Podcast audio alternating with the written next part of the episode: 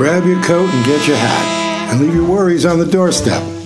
And join me, the mighty Mez, on the sunny side of my street. I'm tired of the four D's disease, death, division, and damnation. I want to add another to that list deserve. As in, you deserve a break from the deluge of doubt. You deserve a shelter from the fountain of sorrow that threatens to drench you, and experience a moment of pure, unadulterated joy, whatever that means to you. And to that end, I offer to share my umbrella of joyful music, with the hope that my sunny songs may temporarily lighten your load a bit. Come on over and cross over to the sunny side of my street.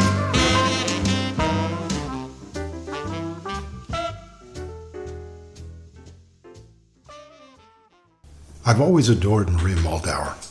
We did a podcast on her recently, and as an adolescent, I would study her braided image on the cover of Garden of Joy with relish.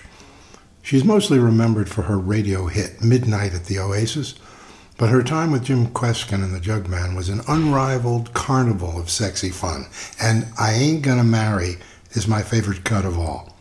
This rendition swings with sass and bravado. Richard Greene plays the fiddle with sly insinuation.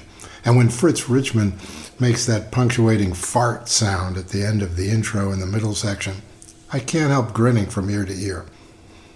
The original source of the tune was obscure, and Kweskin was coy about where he found it. But thankfully, due to the far reach of the internet, I discovered that the original was written and recorded by the Moanin' Mama Sara Martin 44 years earlier in 1923 on the Okeh label under the title Blind Man Blues. With all respect to Ms. Martin, in my opinion, the original doesn't hold a candle to Maria's interpretation. Garden of Joy was a reprise release, which provided a major platform for this group who had made its bones on the smaller Vanguard label and was positioned here to leap into the big time.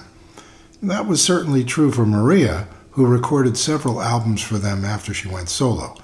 But here, at the summit of the jug band's power, she drops this major bombshell with unimpeded, charismatic power.